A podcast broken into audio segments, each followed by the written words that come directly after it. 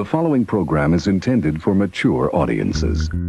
You're listening to Bottom Shelf Recording Talk Sounds boring. Oh my, yes. with your hosts, James Seabrook Okay, you were paying attention, but the idea is clear in my head, but translating it into English is not. That's brutal. I understand the hypocrisy. and Joey Roach. I don't even know what you do. I was just told you were the man. Some people would say I'm overconfident. That could be my ego talking, though. I'm trying to think of the right word. Oh, Yeah. must be a tough word. Next subject. Uh, you're bored with this one? You don't hear us gassing on about it. Keep using the word. I do not think it means what you think it means. By the way, you know, when you're when you're telling these little stories, You have a big mouth. here's a good idea. What are you even talking about? Have a point. Why are you airing personal matters with complete strangers? It makes it so much more interesting for the listener. You're not in favor of torturing people for amusement? Not my significant other. See, I would have thought, based on some of the interactions you guys have, that she would be the perfect person for you to torture. Sometimes she is. but with like scratching my beard on the podcast, like she just stop scratching your beard now. All right. uh, welcome back to the show, everybody. We're trying to continue a conversation um, that we started months ago. Last week?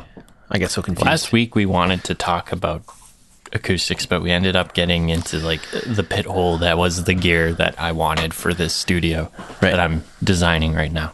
Gotcha. Instead, this week we're going to talk about acoustics. Are you sure? We're Well, not going to get. try. You brought you brought a whole bunch of reading material. Well, Um, I've so been reading gonna- all this stuff all week, so I assume you're going to share some of it with us. sure. Okay. Um, before we get started, a couple of um, technical notes. We are experimenting with a new um, preamp and converter uh, this week. I'm sure it'll be fine. Yeah, I, I I have no doubts. I just want to I just want to put it through a a session to make sure that it's going to last. Uh, it's going to last us an hour. That it's going to sound okay for the hour. Blah blah blah. Okay. You know, because it hasn't hasn't really been properly tested. So this is our test run. Okay. If things go to shit, it's on me. Or Hmm. Looks more like you got a on them. bunch of notes. Uh, these are notes for. Um, I sat down with a with a guy that wants to start a new podcast, and um, we started planning out what his podcast is actually going to look like. Okay. Because he's asking to pay as little as possible, so I need to understand what he actually wants, and so that's that's where this came from. Um, and I wanted to bring it to you because the the uh, the format that I guided him to might work really well for our show if um, we wanted to take it in a in a different direction. Anyway, that's a that's a conversation for off the off the mic. Okay. Instead, you have a big pile of papers filled with diffusers. Uh, it's not all diffusers. It's like Um, eighty percent diffusers. all you've been showing me is diffusers. That's Okay. all I've been reading on. So like, and it's just Well, let's I know significantly more about diffusers now than I used to. okay. So let's let's start with what is a diffuser. A lot of people a lot of people don't actually know. Oh, I know that a lot of people don't know. Like I've been like last night I was somewhere where like a bunch of my friends who are not audio geeks or music geeks were and hell some of my music friends are not into the pro audio side of things, so hmm. they don't necessarily know. Right. And I mean, even my pro audio friends don't really understand the acoustic side of audio. Right. But anyway, um, I've been doing a lot of explaining what it is. Uh, diffuser. Uh, if I had to describe what it was, it, it, it's like a wall, is how I would describe it. But it's a weirdly shaped wall that targets different frequencies and makes those frequencies bounce in different ways. This is a really bad way of describing it. Do you want me to Uh, describe it? Sure. Okay, so um, in a normal situation, uh, a, a flat wall reflects sound waves that move towards it at, at whatever mathematical angle, right? Yeah. Um, what a diffuser does is it creates it creates some randomness, although mostly they're not random, uh, but it could creates the sense of randomness of the surfaces of that wall. So the wall is no longer flat; it's this random this random texture, and so different frequencies. It, creates all these random reflections that cause interaction between the between the sound waves that reduce the appearance of the echo. Um, and the the intention is to scatter that reflection rather than have that reflection go where it's goodness me. Sorry. Um, rather than have that reflection go in its predicted spot. Yeah. right? Uh, the idea is once you have once you have suitable once you have suitable distortion or uh, let me restate that.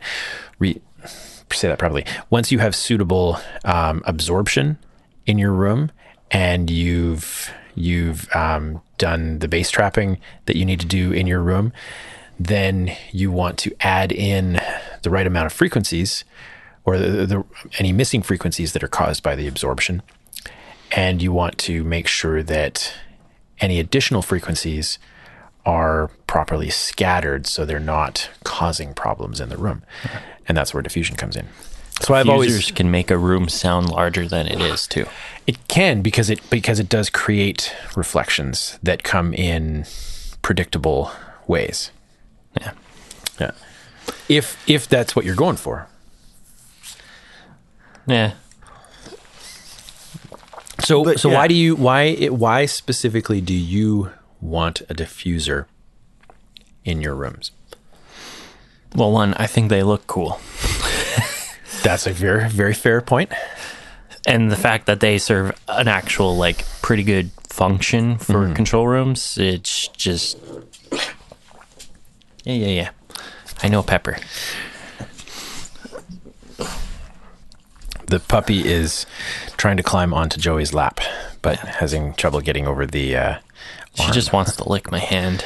Oh, there you go. So I, I guess I'll just dangle it there for now.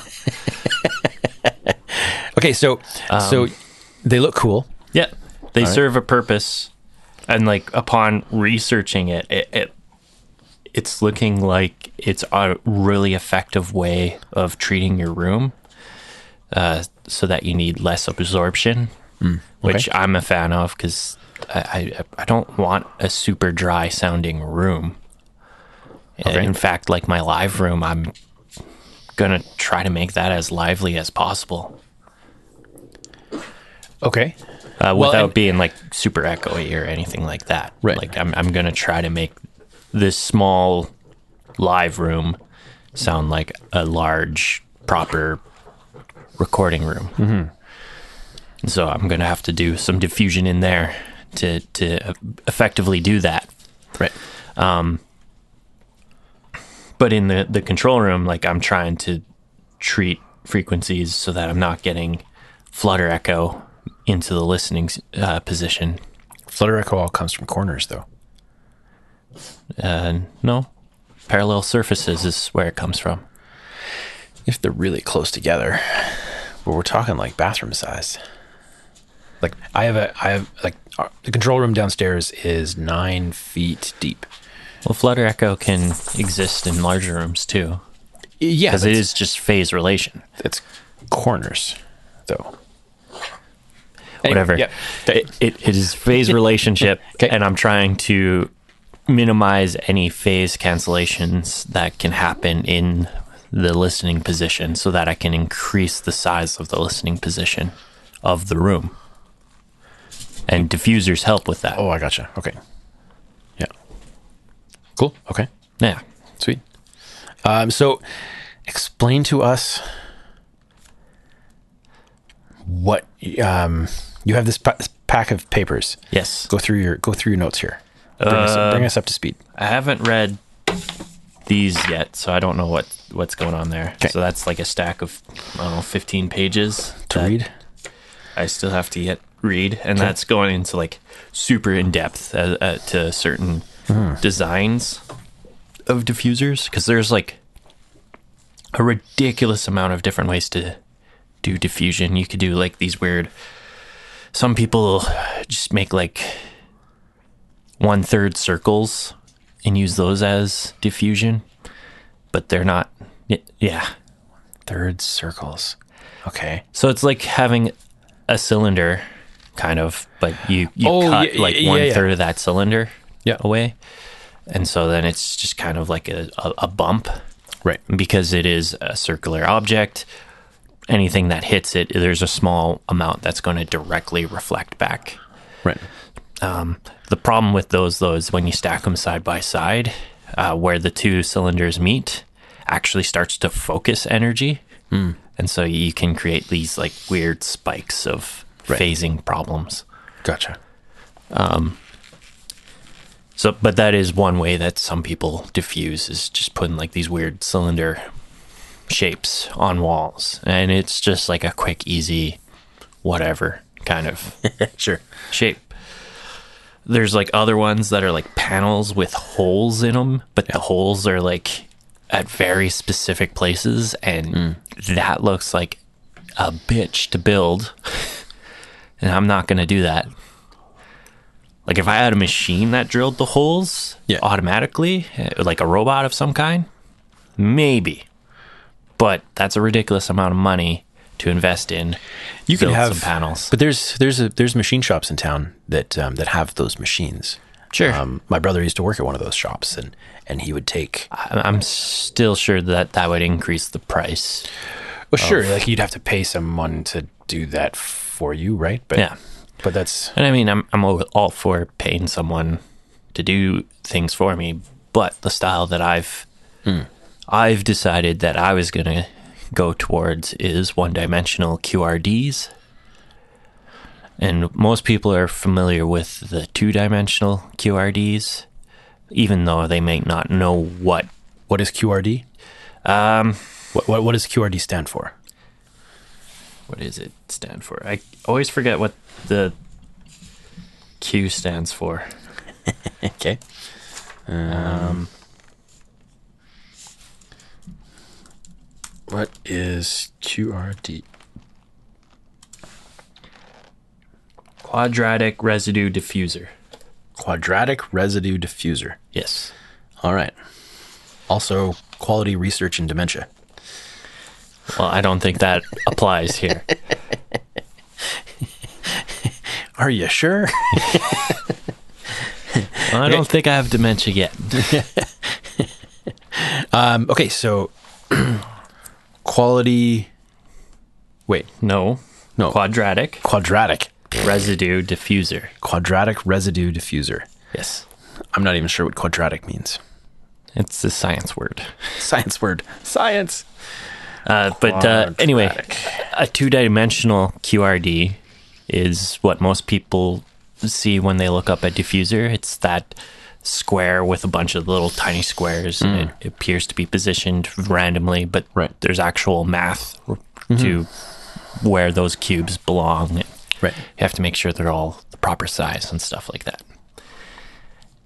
I Mary want initially wanted to go with that, but I knew how big of a pain in the ass it would be to build a the size that I would have wanted, which would have been like almost an entire wall. Is what I'm trying to go for.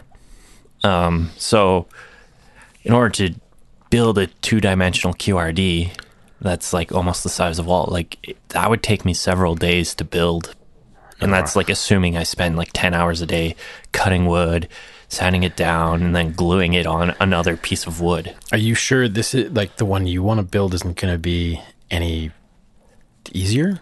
I don't think it'll be any easier because the the specific style of two dimensional QRD I want to do has some complexity to it. But one dimensional QRDs take the same idea as those blocks, except it's just panels. So it's just like a strip of wood, kind of. Uh, you can lay them horizontal or vertically, depending on where you want the diffusion to happen Right. because two dimensional that's going to spread things both up and down and side to side whereas a one dimensional QRD. It's going to do either side to side or up and down, depending on how you orient the the panels. Mm-hmm. But Okay. then I found a design because like I I opted for the one dimensional QRDs, thinking like, oh, that'll be easier to to build because then I'm just building panels in what are called wells. Right. and then I came up, or I I looked into the, uh, QRDs, and then I found a very specific design of one-dimensional QRDs that puts another diffuser inside each well of this diffuser. Right. And that's what you were showing me before we started. Yeah. Yeah. So like most diffusers, they would target like 500 hertz to 2K or something like that. Like that's the most common Okay. target range. And when I, I've been playing with calculators, and like so far, the diffuser I've designed mathematically targets from 400 hertz to 3K.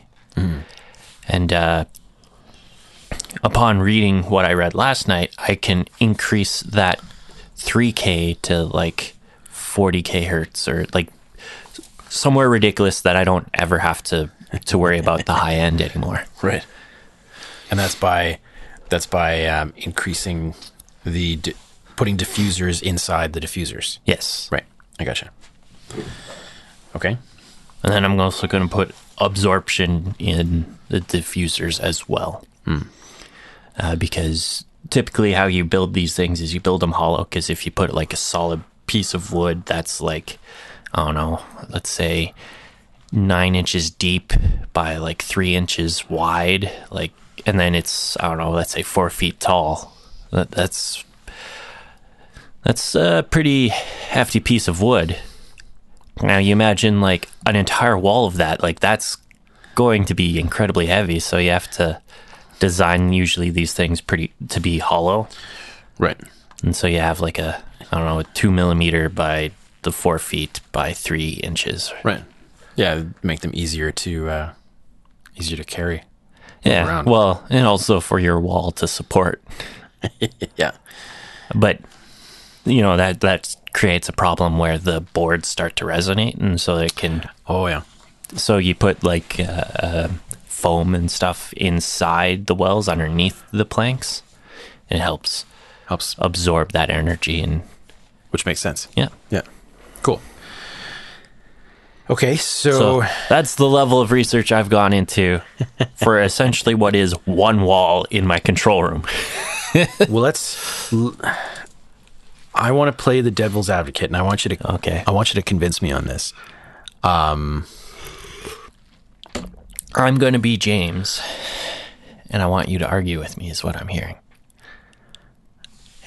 No, no, no. Okay, so maybe. what I've come to understand from, um, and we're, we're talking about a control room here, Yeah. more so than uh, a live room, Yeah. right? Because live rooms have there's so much more flexibility in a live room. Well, a live room, you want to. A live room, you have to decide what you're going for in the live room and then treat the room accordingly. Whereas a control room, it, it, it it's kind of understood that what you're trying to go for is the best listening conditions. You're trying to hear what the recording actually sounds like, and so Right. like So you can make there's a little bit more and- strict uh, things going on. So you you have to treat your room accordingly to try and make it so that what's coming out of the speakers and going into your ears is the correct thing. You're not getting Right. like these weird artifacts that are caused by the room. right. Yeah. Okay, so so with that in mind, um, I've through through my own research, I've come to understand that um, acoustic treatment of a room, especially a control room,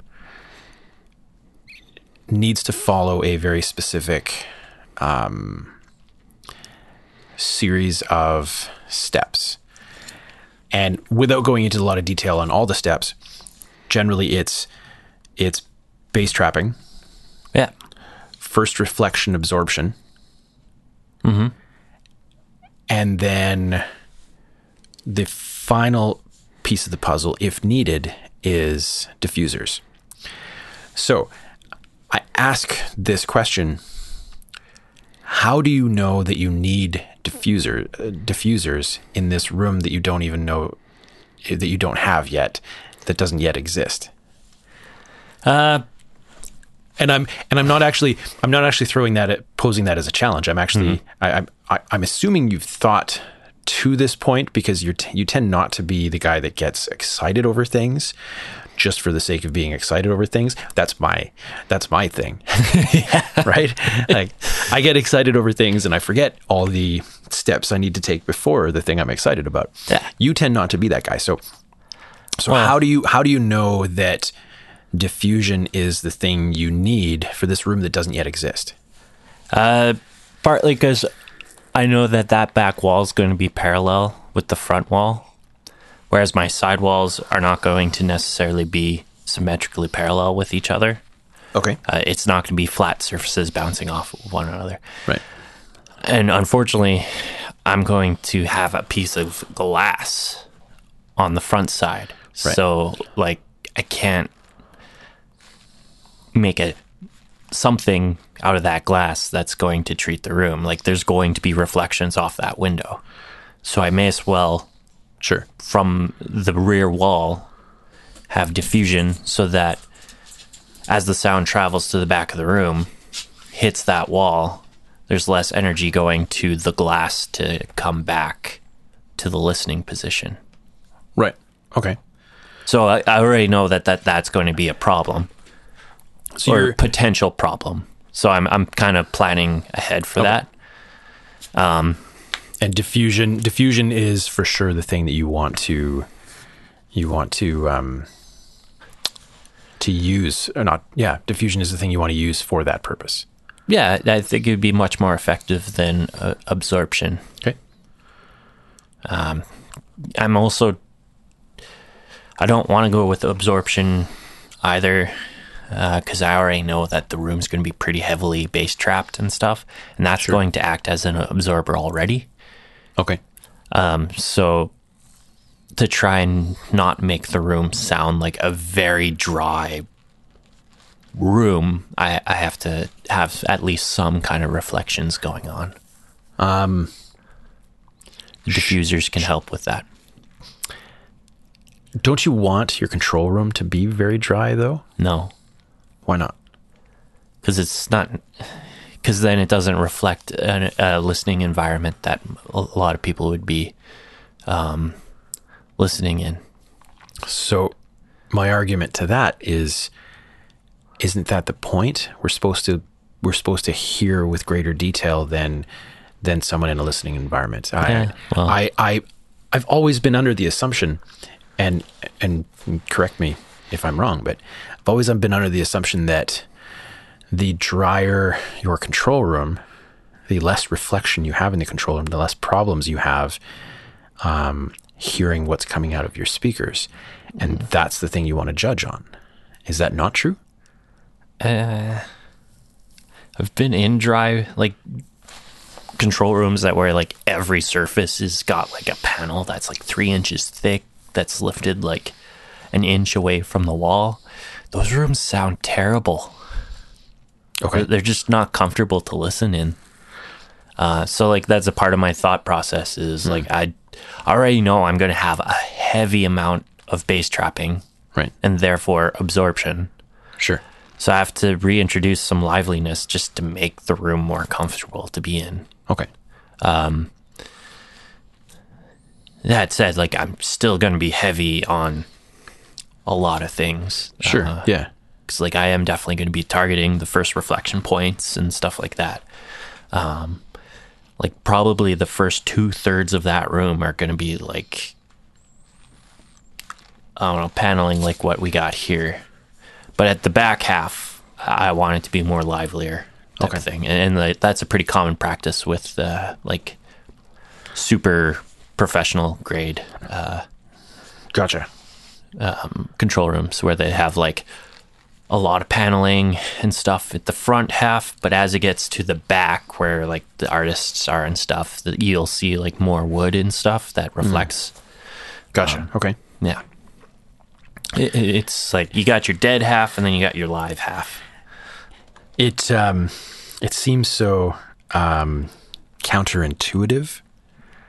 Um, I guess. But at the same time, like, would you want to be in a room that had like just these panelings everywhere? Like, I don't know if you've ever been I've, in. a I've, I've been like in a few of them, and I I tend to enjoy them. Um, I mean, some people go for that philosophy. I've been in those rooms, and I just you I don't don't enjoy it. like Yeah.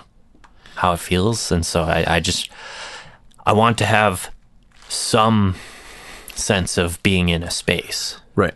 Um, See, and I and I I totally feel the opposite. I don't want to. I don't want to feel like I'm. Oh, that's not what I want to shoot. Um, I don't want to feel I'm also like looking for vibe, which diffusers will add to. Yeah, I mean, if you're if you're going for the like the the visual vibe and a cool feeling space, then I'm going for like a cool visual vibe that also serves a function. what about a lava lamp? No. I'm not going for the 70s vibe. Uh, we're going for like, uh, I think Mary called it Norwegian modern or something like that, or Scandinavian mo- modern, where. Yeah, there's like a lot of woods, but it's the modern style Sure. of architecture. Because I am a fan of modern architecture, I guess, and like furniture and all that stuff. Right. So Mary has pointed out to me. Um, and so that's what we're going for with this space is like it's going to look modern. It's going to I'm the live room's going to maybe, I don't know yet cuz I know how expensive it would be to make, but it might have like a hardwood floor. Um I don't know what I'm going to do with the ceiling yet. I would like to vault it, but I would have to determine if like the ceiling itself could support a vaulted ceiling or not. Vaulted is Uh, it's kind of like this room that we're in, where there's an angle, um, where the lowest point would be at the front of the room, and the highest point would be at the back of the room. right. um, So actually, yeah, this room is perfect. Yeah. Mo- Describing that, too bad our listeners can't see it. can't it. see it. Yeah. Yeah. Um, okay. Uh, most most ceiling structures would be able to support that kind of thing. Um, most buildings, anyway. I I'll tell you later. I was I was at um, the audio department yesterday. Got to see their operation. Um, Harry Gregg was setting up for a session with Bill Bourne and some other guys. Um, but uh, yeah, there's there's so much. I mean, um, Sound City is just a big warehouse that they really didn't do anything to, and it sounded it sounded great. Yeah, Um. But uh, okay, but I, I I know that these rooms aren't going to sound great like going in, and Th- that's fair. That's fair. I mean, like you, you take a look at what I did downstairs, and all, um, with the exception of the ISO ISO room, which is flawed but incredibly useful. Um, the other two rooms, as small as they are, they have a liveliness to them. Yeah. Without, uh, but they also don't get out of control because we used enough diffusion, and there's not sorry, we used enough um, absorption to just tame that stuff that gets out of control. And there's there's um, lots of weird angles everywhere, There which is. gives you lots of nice diffusion. yeah. Yeah. Well, not lots of diffusion, but Well, the plan is to have like a weird shaped live room too. yeah. But I'll probably have you hummed. Is there? I I I've been looking through Google at at pictures of diffusers while we've been talking. Oh yeah. and I just um, stumbled on a um, on a 5.1 room that uh, that looks really tasty, and I, I wish I could turn my computer around to show you because it's really great. Um, but I'm definitely not going to go overboard like Blackbird Studios, yeah, where it's just one they're one crazy room room. all diffusers. including the ceiling. Yeah. well, and and I know that that's like anechoic chambers are entirely made out of diffusion. Yeah, Nothing else. But anechoic chambers are to the point of those is to like diffuse to the point where there is no sound coming back. Right. And and and, and I know that's the point, but but uh, that's the I guess that's the that's the part of diffusion that I don't understand. They are super effective uh, uh, for treating rooms is- if you don't want reflections coming back to wherever it is that you don't want reflections going to. Yeah. The downside, though, is that they take up a lot of space. Yeah. Like so far, and I know I, I have to, like reading some information out, I have to adjust the size um, because there's ways to make it more efficient. But the current diffuser that I have, like built out theoretically, was a foot deep Right. and it targeted like that 400 hertz area to Foot deep. 3K. I couldn't even fit that in my room. Yeah. Well, I'm going to be trying to do things to make that diffuser fit in there because I know Yeah. how effective it will be to treating the room.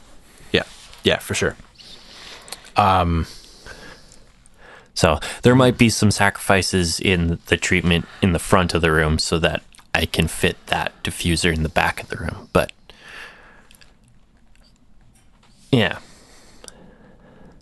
The idea is to have this diffuser in the back that's going to make sure that I don't have any weird things going on in my listening position, that I make this room as flat as possible Right.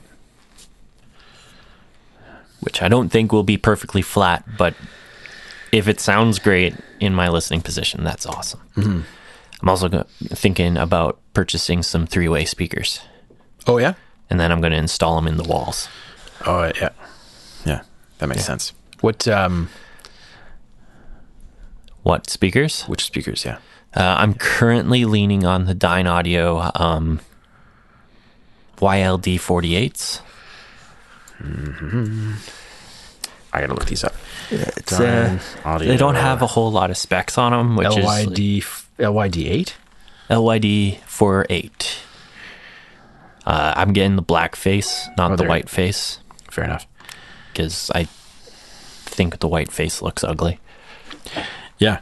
Yeah, I just brought a picture up of the yellow or the white face and it's yeah, it's gross. Um Uh, But yeah, there's a fifteen hundred dollars Canadian. Probably not your price, but no. but uh retail Uh, it's going to cost me two grand to buy the pair. That's a great deal.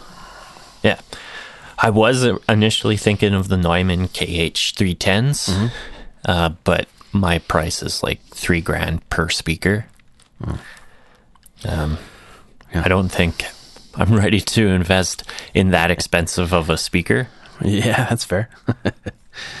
um, but uh, the, I hear interesting things of this Dynaudio speaker. Um, like the four inch driver on it apparently targets, what was it? I think it's like 400 hertz to 5K. Um, most that I was seeing crossover points were at like the 2 or 3K range. So to Yeah, have that extra normal. couple K is pretty awesome out of that four inch driver. KH one twenty crossover point. I'm curious what what those things downstairs are are crossing over. Um, so the the Neumanns are crossing over um, at 2K, and the uh, CMS 50 and the focals. Where are you here?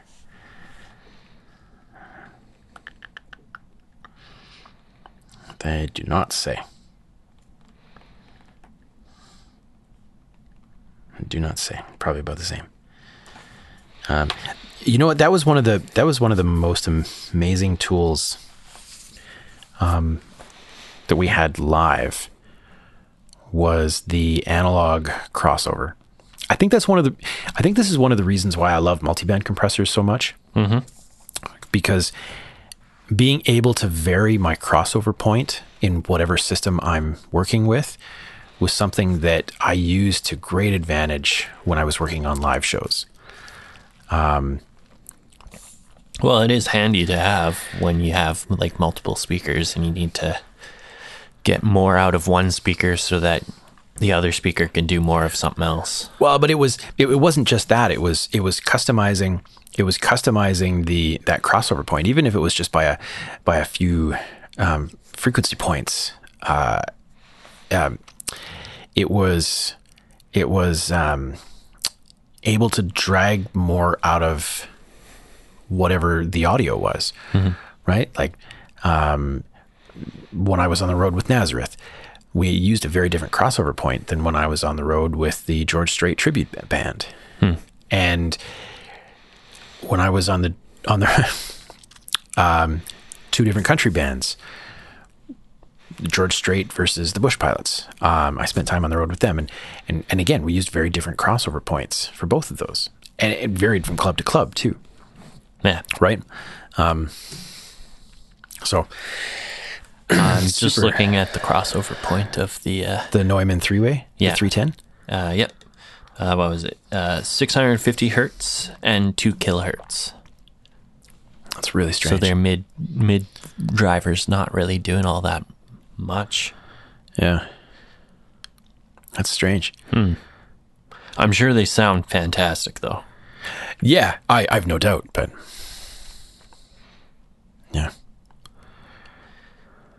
Problem with the Dynaudio speaker though is they don't give any technical data.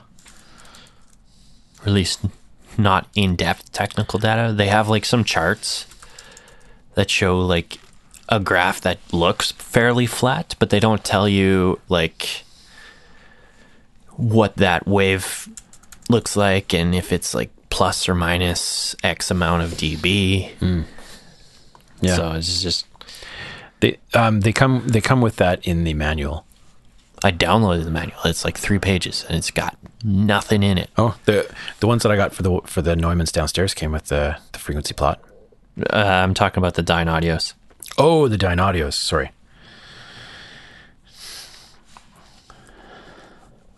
Uh, what is it? YLD four. Excuse me. Because like, I'm gonna pull up their spec sheet because it's stupid. I hate it.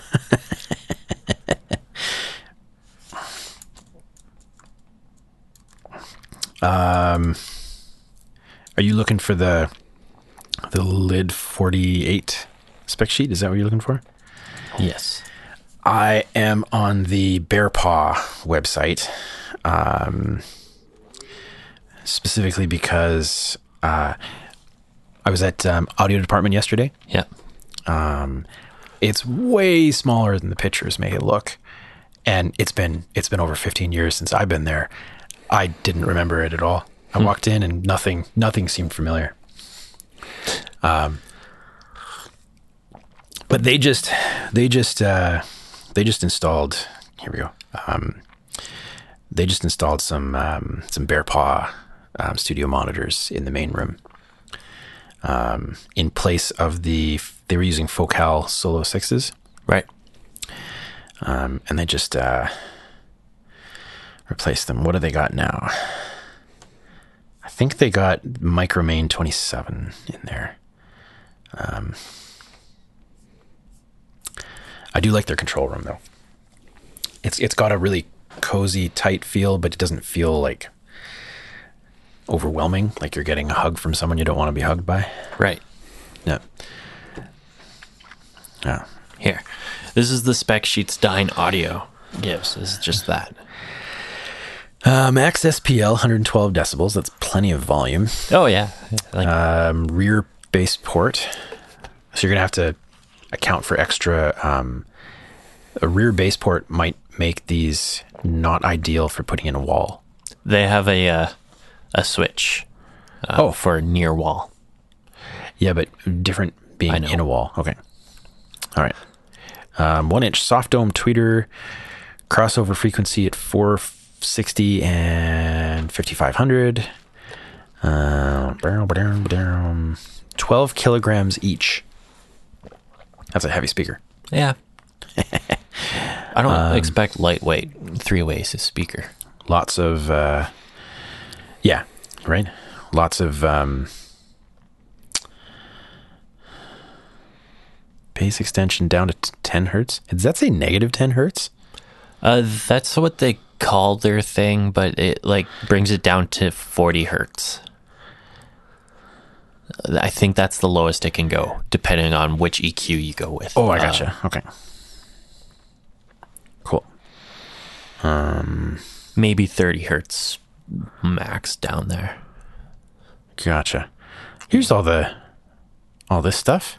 Yeah, but when you look at it, it doesn't tell you like how flat they made that look. What are you talking about? Well, if you look at the high end, like it should be like super bumpy. It is super bumpy. It's pretty smoothed out. I don't know what you're looking at, but that's that's not pretty smoothed out to me. Like it should be a stupid crazy amount of. No, but that's they're trying to design it so it's not that way. I know they're But that's designing it uh, to be like this, and I also know that this is them marketing because they want me to buy their thing. yeah, but they can't lie. Well, I know they can't lie, but So- they can so- smooth out those things so that it looks different. Why would they do that? Because that's what all speaker companies do. Yeah, but this is more real. this is them being honest. This is them saying, "Hey, so so we have a what is that? We have a dip at There's a dip at Dip 10k. 10k. There's a dip at 1.5k. There's a spike at 2k. Um, you know, these are the kind of things they're they're telling you. Yeah. You want that. You want to know that. Isn't I at least I do. I mean, that doesn't matter to me. Like the this I, I don't Doesn't matter to me at care all, as but- much of, of this stuff. I just I wish this had more information, like more. What else would you want it to know? Um, or do you want it to say? well, I just want it to look similar to the Neumann one, because the Neumann one is Slowly typing. Um, the Neumann one has a lot more data, but Yeah. most of that data is irrelevant. whatever. I want to see that data. All right, all right. like I would love to know what the self-generating noise is, or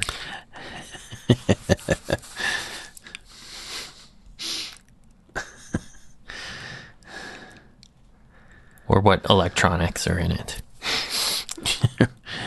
or even know what their their frequent um their cuts are at, like how many dB per octave is the high pass and low pass. Didn't it say fourth order, fourth order crossovers, or is, was that the Neumanns that said fourth order? The Neumanns tell you that. I, I don't see anywhere on the uh, the Dynaudios that tell you what what slope you get for crossovers. Gotcha.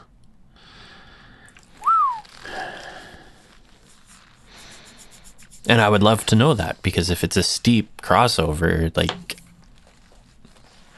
that might do something, right? Or if it's not steep, like that could add swells in certain areas. So, so what I'm hearing you saying is I want more technical data so, I can you can convince myself that it's a good purchase is what I want. Does it sound good? That's the that's the biggest mm-hmm. question. Well, have them bring it in. Or uh, fly down to Toronto. It's a two hundred. Uh, no, I would have to go to Vancouver. Vancouver's the only place with two lefts, apparently.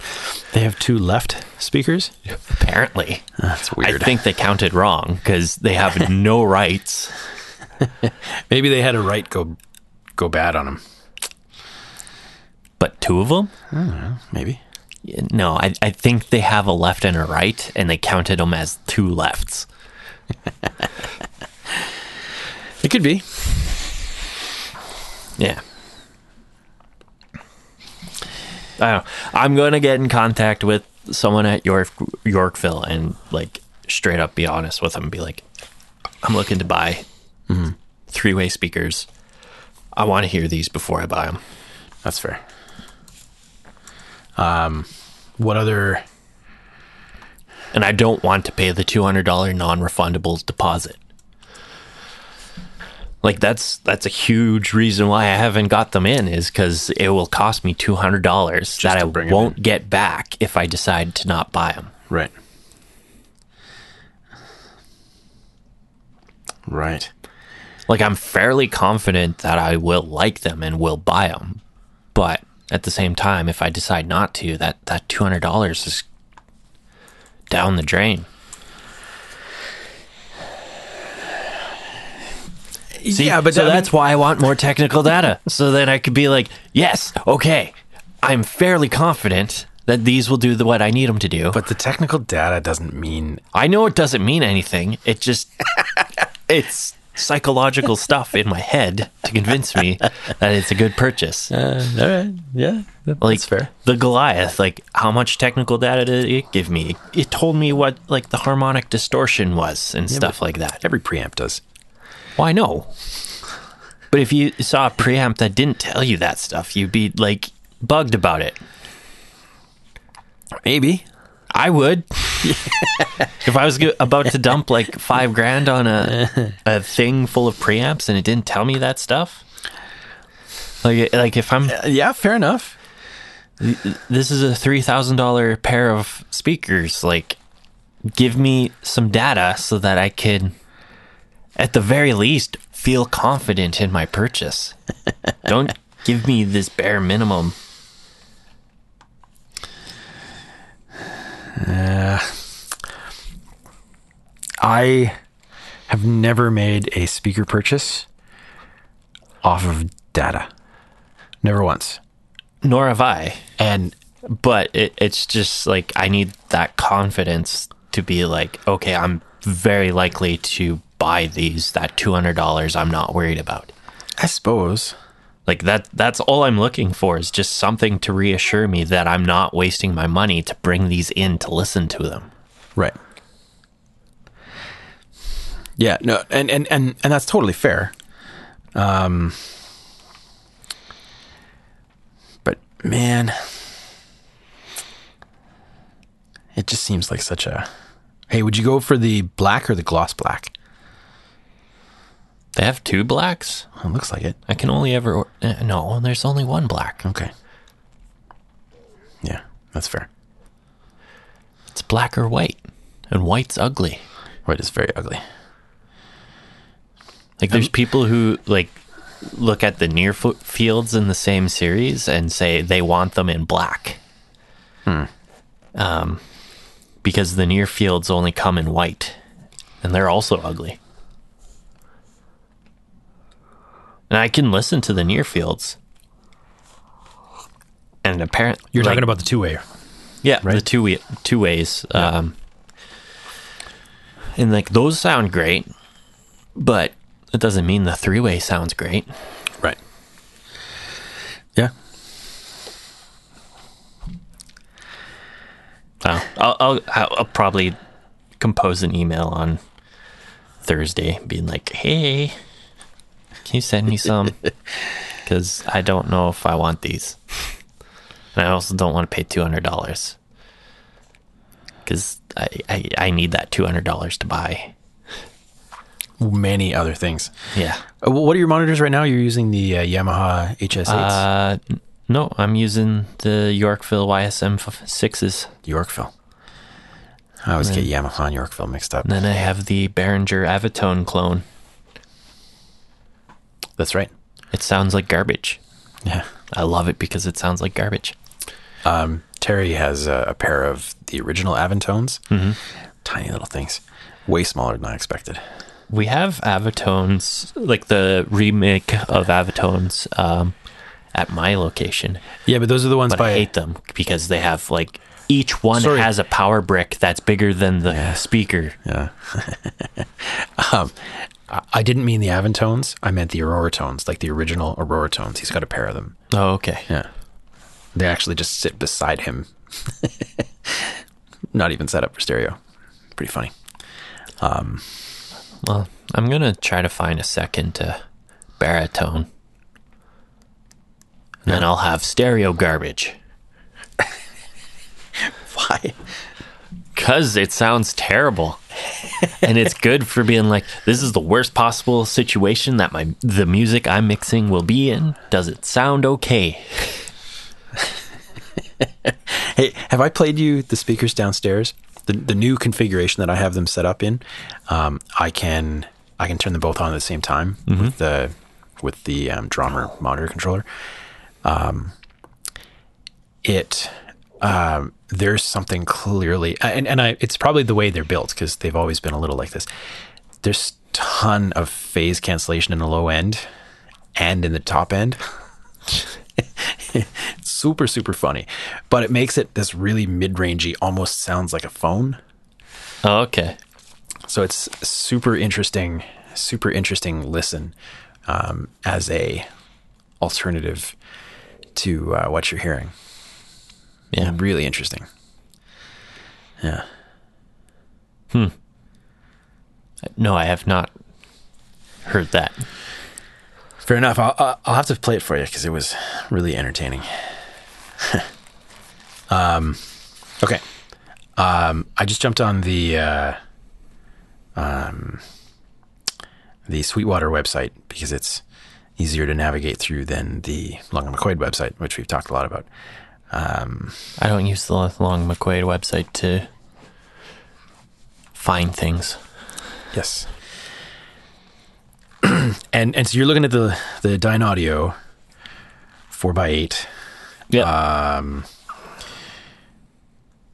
have you considered what, what other ones have you considered, or are these the only the ones? the that are on your Neumann three tens I've looked at, but I've like You- you've I've, already you've already eliminated I've them. eliminated their them cost. because they're just out of range for right. price.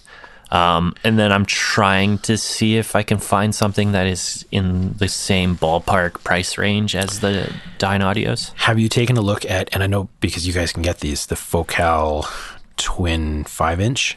I'm not interested in those. I, I've never liked focals. Okay, Like every focal I've ever listened to, I just like been eh about. really. Yeah. I don't think they're a terrible speaker. I just they don't do anything for me that makes me want to sit in front of them for 10 hours or whatever. That's fair. Okay. Um, Although who knows, maybe their three ways are better. Like I hear nothing but great things about their their bigger speakers, but um, yeah. It, again, because I was just there yesterday. Terry, um, they have they have three studios there now. They got Yeah. two studios upstairs. Both the studios upstairs are um, are equipped with the Focal Solo Sixes, Mhm. um, and he's he swears by them. Um, although he did make a comment that he really misses his Mackie 824s. um, but uh, I wonder if Yorkville would make a three way. let's find out. Oh, I know they don't. Oh, or if they would. I gotcha. Yeah, I gotcha. they do custom make speakers for people For people who of, have a lot of money. lot of money. um, I don't know. Yeah. I probably need something other than a Yorkville speaker though, just to because I'm going to keep the the sixes right. because I, I know those speakers so well. So you're gonna have the three-way speakers mounted in the wall. Yep. What's that? Um, what's that design called? Um, where they're built into the. It's not a hat. It's not a semicircle, but it's like a like part of an octagon or something. You know the one, you know the design I'm talking about. I don't know what it's called, but like that is the design that I'm going for, where there's Yeah. like the flat wall where I'm going to have my piece of glass, and then there's going to be an angle where I'm going to mount my speakers, which Right. is going to have them pointed at a 60 degree angle towards the listening position. Okay. And then the side walls are going to be at a slight angle, widening as they go further back. Right. And then hit the back wall, which is going to just be a giant diffuser. How big? How big are you going to make the room? Uh, You must have dimensions by now. nope. I don't have dimensions. What? I just had a rough drawing of something and I've drew shapes on there. Uh, but I don't have sizes and like when I asked for sizes like nobody had answers for me. So Um, I I was able to do. Um, but I have been told that the basement's probably roughly 700 square feet. Okay.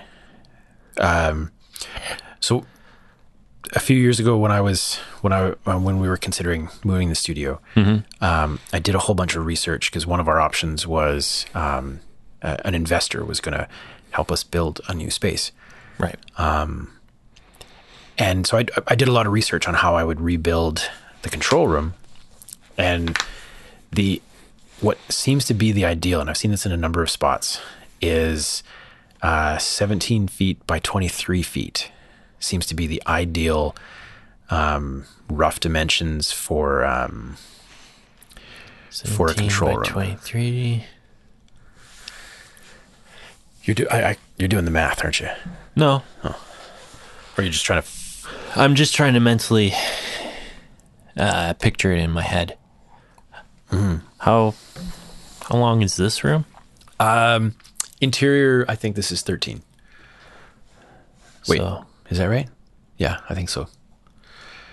so 13 by like what? Like It's um, nine at the front and 11 or 12 at the back. okay, Or maybe it's 11 at the front and 12 at the back. I think that's what it is. right. Because I think that it might just from a mental image I have based on the house that we're looking in doing this. The control room might be a little bit bigger than this room. Okay. Um, cool. in terms of what space is left over after I have the the diffuser in the back, it, it might be this size of a room. Who knows? Yeah. Sweet. Okay. I'd have to Yeah. get dimensions first. But I, I was estimating that it'd probably be like 10, 15 feet wide if we were just to make it a square. And then maybe 15, 20 feet deep at most. Right. Okay. And that's just me estimating, like looking at the house and being like that. I think that's approximately that long. so it's probably going to be less than 20 feet though. Yeah. No, that's fair. I was the I was looking at um, turning an, a garage into a space. Um, and that's when I got when I found when I stumbled on that 17 by 23 that's when I got excited about the the idea. Yeah. Finally be able to fit a couch in the control room. Well, that's what I want to try to do is have a couch in the up like up against the the fusers essentially. Right. Uh, and then I was also thinking of putting a table in front of that couch so that people can have like a workspace if they want to go on their laptops. Yeah. Whereas the other side of that same uh, table, I'm going to have rack space. Yeah. Like a normal studio. Yeah, Yeah. that that's the dream in my head. All right. Well, thanks for um, for bearing with us through this talk about studio monitors. We'll see you all Follow next our time. hosts on Twitter at Two Bodies of Water, Got that mic in a comfortable spot yet? I'm still working on it. at Joey R. Engineer, I can't even talk. I don't remember what my point was. This is a boring podcast. Um, I realize at the end of this, we didn't introduce ourselves. On to the internet you go. Go switch off.